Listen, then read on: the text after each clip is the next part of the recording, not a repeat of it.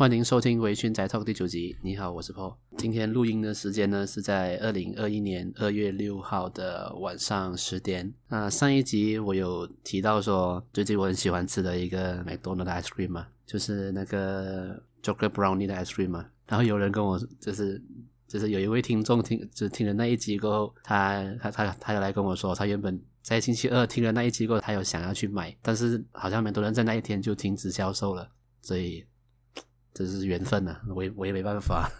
那今天录制的时候呢，在我身边有一罐 Somersby 的 Elderflower and Lime 的啤酒。今天录音的时候就是在喝这一罐啤酒。那 Elderflower 就是接骨木花啦。那我自己在喝酒的时候，调酒啊还是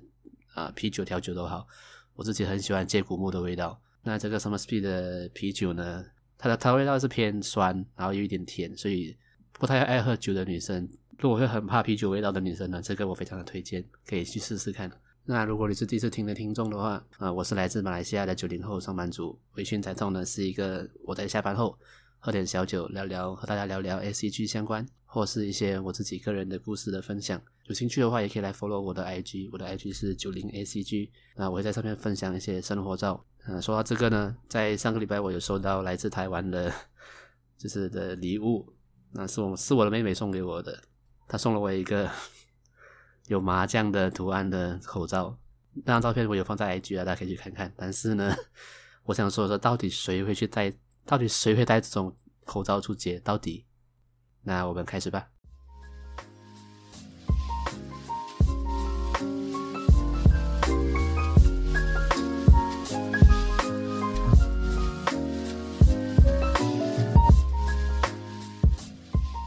Hello，大家好。今天呢，想要跟大家分享一部，呃，可以说是非常冷门的作品。这部作品叫做《东京残响》。东京残响，呃，也可以叫做恐怖残响。呃，日文是 Zankyo no Teroru，是由渡边信一郎执导、MAPA 制作的动画，在二零一四年七月到九月期间，在福士电视台节目首播。那作品的故事一开始呢，是在。某日，在青森县的核废料处理设施中，有两个身份不明的人抢走了呃正在秘密开发的原子弹的雏形。那在半年后，接近暑假的时候呢，那先先前那两位身份不明的人，一个叫做九重新，一个叫做九见东二，以转校生的身份来到了一所学校。那在他们就学的期间，他们在一栋大楼制造了恐怖袭击事件。之后，他们两人开始以斯宾克斯 （Sphinx） 为他们的名字，开始在城市制造多次的炸弹袭击事件，以此展开了与日本警视厅的对战。呃，九重星与和九剑东二呢，就是故事的主角，但是这个名，这两个名字都只是假名。呃，这两位主角呃本身是没有名字的，他们彼此是用数字为代为代号来称呼对方，也就是 Nine 跟 Twelve。《东京城响》呢，是一部类似《死亡笔记》，就类似《死亡笔记》这样子的斗智以斗智为主的动漫作品。那以上呢是 这部作品的无雷分享。当我在找资料跟写稿的时候呢，我发我就发现到，实在是没有办法以不爆雷的方式来推荐这部作品。那如果你对爆雷剧情有芥蒂的话，那这一集你可以先不用听。那这部作品其实只有十一集，那我会分大概三个部分来分享。那从第一集到第四集开始哦，第一集到第四集呢，主要出现的角色有四位，第一位就是 Nine，Nine 就是就是呃，spins 这个恐怖袭击团体的成员之一，也就是主角就是 Nine。那 Nine 还是 Nine 的角色特征呢，是他头脑非常的清晰，然后处理事情非常非常的冷静。是一个十七岁的高中生，主要的特性、主要的特征呢，是他的眼神非常的冰冷。那相对来说，另外一个另外一个主角 Twelve 呢，就完全可以说是完全的不一样。那他 Twelve 跟 Nine 是相依相依为命的两个人，也一样是十七岁，但是 Twelve 就是个性非常的纯真，像用然后他有着像太阳一般的笑容，就是那两个人是完全不同的对比。那再来。在第一集的第四集中呢，女女主角就出现了，女主角是三岛丽莎。那丽莎是在故事中是对自己没有自信的一个女生，然后也遭遇了校园霸凌，然后她的家庭状况也有一些问题，就是她的母亲好像有一点精神的状况，每一天都非常害怕丽莎离开家里的那种有一点可怕的精神状况。在第一集，就是 Nine 跟 Twelve 转学转学到他的高中的时候呢，他们就相遇了。在第一集的东京大楼的恐怖袭击中，三岛丽莎就意外的成为了 Nine 跟 Twelve 的共犯。那详细的故事是怎么样呢？这可以，我觉得可以留给各位去，可以留给各位去观赏。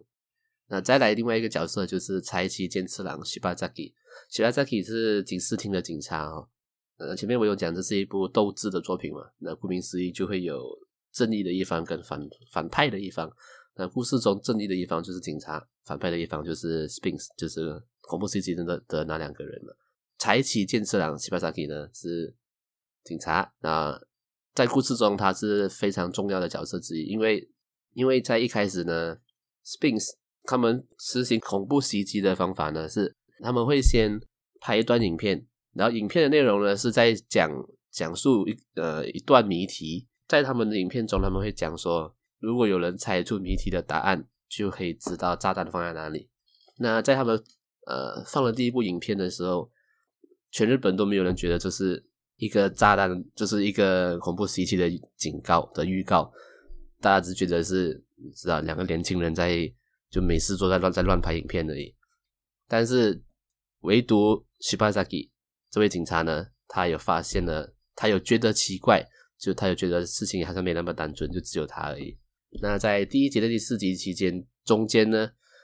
一共提出了四次的谜题，然后四次的四次的恐怖袭击。那十八给刑警呢，就是负责去猜出答案，然后阻止炸弹的爆炸。那第一集第一次跟第二次警方是失败的，因为因为第一次跟第二次 Shibazaki 警官还没有正式的加入搜查一科。第三集开始呢，Shibazaki Shibazaki 就加入了。搜查一科的队伍正式接手这个这起案件。那我自己在第一集、第四集中印象最深刻的，可以说是第四集了，因为在第一集、第三集呢，那根 Twelve 筹备的恐怖袭击是实体的炸弹，就是真的爆炸，然后把建筑物炸掉的那种炸弹。但是第四集的炸弹是。没有没有人想到的，因为第四集的炸弹呢是呃，那根 Twelve 骇入了警警方的系统，偷取了所有警方的呃搜查资料跟就是所有的 data。第四集的炸弹呢，就是他们把警方对于 Sphinx 的调查记录，所有的记录放上网络，让全日本的人都知道日本警察的办事不力。我觉得这一点真的非常的可怕。我觉得比起轰炸大楼被全日本人民发现日本警察的的无能，在网络方面还输给了两位恐怖袭击的人，所以对日本警察来说，这这次的炸弹是非常非常的可怕。那接下来第二段呢，是就是在第五集的第八集之间哦，在第五集呢，就有一位新的角色加入了，这那这位角色是一位女生，她叫做 Five，那 Five 是由。美国 FBI 那里呃派来的一位研究员，因为他是代表美国来的嘛，所以他他来的目的呢，就是要控制日本警方，然后他要他要正式的介入 Nine 跟 Twelve 的这起案件。那这部作品我其实看从头到尾看了很多次哦。那我在录制这集 Podcast 之前呢，呃，我又再重新看这一次，然后我发现的一件事情就是。我不知道导演是不是故意这样安排，但是我发现 Five 登场的集数正好是第五集，可能是导演自己埋的一个伏笔吧。我，我这个我也不晓得。那 Five 的登场呢，可以说是让故事进行一个大反转了，因为 Five 也是就像 Nine 跟 Twelve 一样，就是都是天才型的人类。从第一集到第五集，我们可以发现到说，其实 Spins 就是 Nine 跟 Twelve 他们，呃，尽管呃筹备了那么多次的恐怖袭击，但是他们筹备的炸弹袭击的计划呢，并没有让任何人死亡。就是他们都会预先让现场的人都离开才引发爆炸。所以我们可以发现一些端倪，就是其实奈根12并没有真的要杀人，他们制造恐怖袭击好像是为了某一些其他的目的。但是 Five 介入过后呢，为了要引奈根12出来，所以他预先预测了奈根12下一个恐怖袭击的地点，然后阻止奈根12去疏散人群，就是 Five 要。尝试引爆炸弹，真让然后让真的现场真的有人死亡。所以在第五、第六集的时候，形成了一个很特别的情况，就是恐怖组织 Sphinx 变成了要去拯救大家的的的人，他们要阻止炸弹爆炸，因为他们的本意并没有让炸弹炸死人，可是 Five 却反利用了这一点，所以其实是非常的可怕。因为感可以感觉到 Five 根本就以身为美国人，他根本就没有在管日本人的性命了。他只是要打炸弹的目的，因为哦，在第五集的炸弹呢是放在一辆正在行驶的电车上，所以如果在电车上的炸弹爆炸是会死非常多人的。呃，但是 Five 就好像完全不管人的死活一样，他只是要为了自己的乐趣，他找出那一根 twelve。呃，第五到第八集最经典的一段就是 Five 把那一根 twelve 引去了机场，然后在机场呢用机场的地图为棋板。然后，Five 跟那一根 twelve 在机场下西洋棋，这件事情真的非常的荒谬。因为你可以想象，FBI 控制了日本的机场，只为了下西洋棋吗？What the fuck！我在当当下看的，我第一次看的时候觉得哇，这个设计很帅。但是看了几次，我就觉得怎么可能会有这种事情？怎么可能会 让日本、呃？怎么可能会让美国政府控制日本机场在下西洋棋？大家大家冲个笑。那。故事来到第九到第十一集中间呢，就是呃，西巴萨基他一直以来都在调查 Spins 的动向跟目的嘛。那在调查中，慢慢发现了原来 Spins 他们两个呃进行恐怖袭击的目的，这那种人就发现了一件事情，就是叫做雅典娜计划。雅典娜计划呢是在九零年代中期啊。呃，在日本专门从事脑机能研究的制药公司哦，他们制造了一一款新的药。那这个药可以来做什么呢？就是这个药是可以用来制造，用人工方法来制造一群天才啊。因为他们有发现到，就是呃一个现象叫做学者症候群，就是在我们的人人类当中哦，有些人是天生对某方面会特别的天才，比如说对数学非常的厉害，或是对艺术。就是有异于常人的天分，但是这些人，他们都有一个，他们都会有一个呃缺点，就是他们没办法正常的和别人沟通，呃，那这种人就叫做就叫做学者症候群。那雅典娜计划的参与者就是想要利用这个药去人用人工的方式制造这种人，就是制造一群天才啦。所以这个计划一开始呢，他们就在全日本各大孤儿院去呃对这些小孩进行智智能测试。最后一年下来，最最后召集了二十六个小孩，然后他们就把他集中在，把他们带去集中营，开始他们的实验。这二十六个小孩呢，他们并没有把他们当成人类，只把他当成白老鼠，当成实验体而已。因为雅典娜计划使用的药物呢，是人体没会没办法负荷的，所以在进行实验的期间，有很多很多小孩的肉体跟精神是因为没办法承受而死掉了。他们不仅没有把他们当人了，这二十六个小孩还被抛弃了名字，他们就只以数字来称呼他们，像是 five、nine 跟 twelve。没错，这三个角色都是当时在在这个计划里面的实验体。那也就可以说明，就是为什么这三个角色的智智力的智能会异于常人，因为他们就来自这个计划的。被迫参与这项计划的小孩们呢，几乎都因为。药物而离世了。那奈跟 Twelve 是因为他们非常的非常的聪明，他们在计划中就发现了这这是一个呃由邪恶的大人筹备了一个非常可怕的计划，所以他们在设施中就尝试逃出来。他们在设施中引发了火灾，然后在趁乱中逃出来。他们两个是这二十六个人逃出来的，那其他的人都在计划在实验中离世了，除了 Five。Five 是唯一一个在这个计划中留下活下来的小孩，那他之后就被美国的机构接收回去了。那讲到这里的时候呢，我们就会看到，原来 Nine 跟 Twelve 对日本进行那么多次的恐怖袭击，其实就是为了让日本社会注意到他们，然后制造出一种现况，就是让日本警察没办法不去调查这件事情，因为全日本的人都会想知道 Spin 是谁，然后为什么他们他们要做这样子的事情。我觉得真的是故事的编排是非常非常的聪明了，就是与其说 Nine 跟 Twelve 还有 Five 是天才，我我应该要说导演是天才吧，就是他在第一集、第第十一集中真的埋了非常非常多的伏笔，来证明这些角色真的是很聪明的。比如说第一集，呃，他们在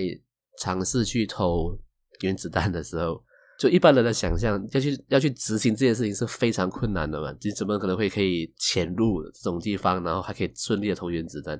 那他们是怎么做呢？就是 Nine 潜入的方式就是加入呃这个核废料处理厂去当员工。那他怎么当员工呢？就是他会他要先骇入政府部门，制造一个假的身份，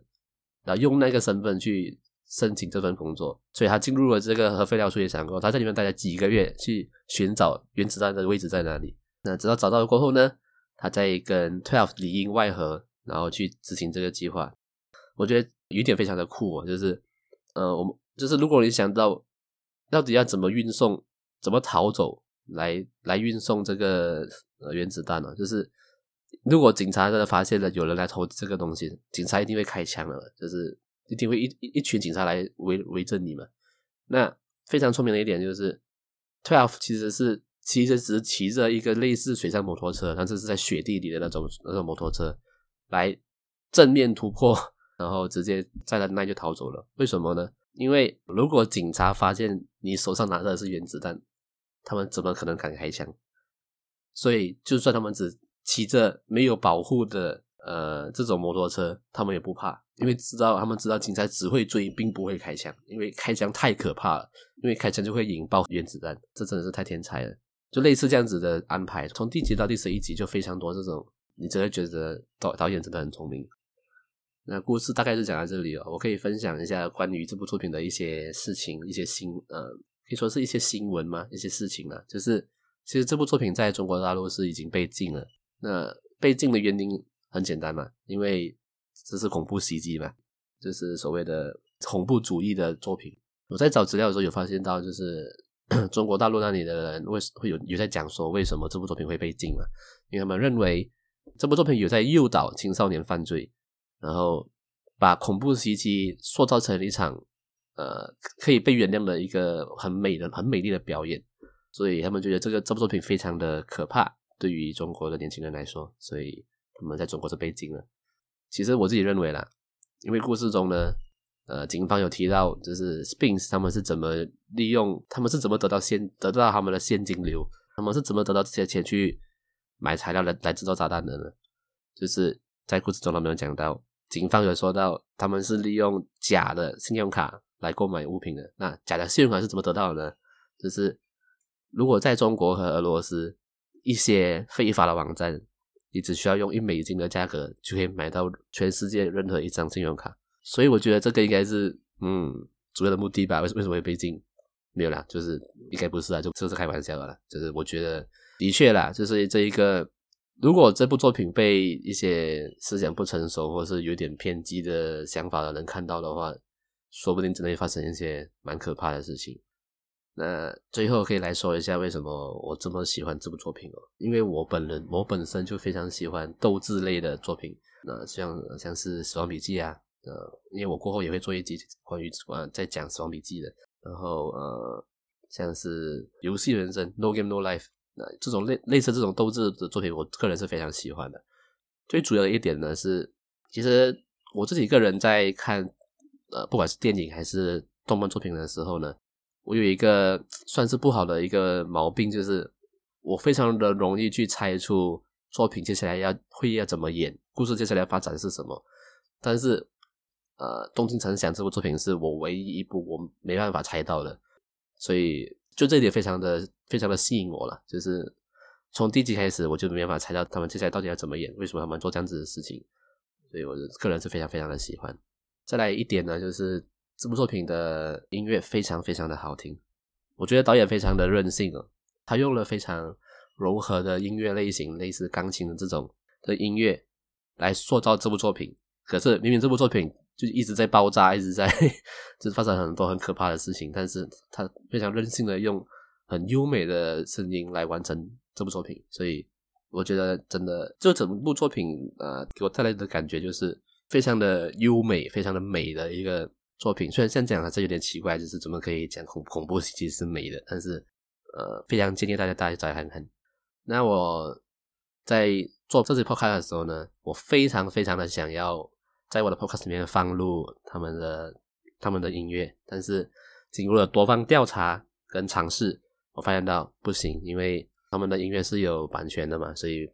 很抱歉的没办法放哦。但是呢，我会在我的这节节目的说明栏那里，我会放这部作品的两个专辑的 OST，就是 YouTube 的 link，我会放在那里，呃，大家可以去点来听听看哦。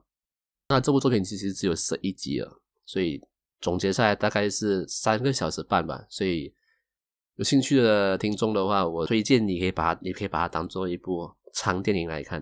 那我在找资料的时候，因为这部作品被禁的关系吧，应该是这样子啊，所以我很很几乎找不到中文的相关资料，比较少啦。那这部作品也也的确是比较冷门，所以比较少人知道，所以我找不太到中文相关的评论跟呃影片制作之类的。但是我在找国外的。当我在找国外的资料的时候，就有发现到有一派的人是认为说这部作品的故事是还没有被完整的，因为他们认为很多事情在这一集中没有被解释清楚，所以很多人认为这部作品是呃不够好的。那我自己的看法是这样，我认为是呃导演为什么要强制就是选择把作品塞浓缩成十一集呢？我认为他导演在做这部作品的时候是。他并没有打算要去解释跟讲解任何人任何一个角色的心境，他只是要带出，感觉上是要带出一个观念跟想法而已。因为其实这部作品在讲的呢是，其实是一个历史事件呢，是日本跟美国这两个国家之间的国家的矛盾。所以真正看完作品后有去反思的话，然后再去查资料，然后发现到其实导演的想法是非常的呃。其实他想表达的事情是非常的多的。那如果认为故事没有完成的人呢，建议你去多看，重新再多看几次这部作品。因为我自己的感觉是，我每看一次，我的想法都不一样。那最后的最后呢，以前如果有人问到我，就是诶 Paul 你最喜欢的动漫作品是什么？那我对于我的宅圈的朋友或者身边的朋友，我都会说，通常啦，通常我都会说是，呃，我的英雄学院或是火影忍者这种作品。我当然是也很喜欢这呃这些这些作品啦，但是为什么我会我会没有说是东京残响？是因为我觉得通常我讲东京残响，通常也没有人听过啊，所以就为了省下解释的时间，我通常都会讲其他的作品。但是东京残响是我可以说是我目前为止我最喜欢的作品。那今天的节目就差不多到这里，我们下次见，拜。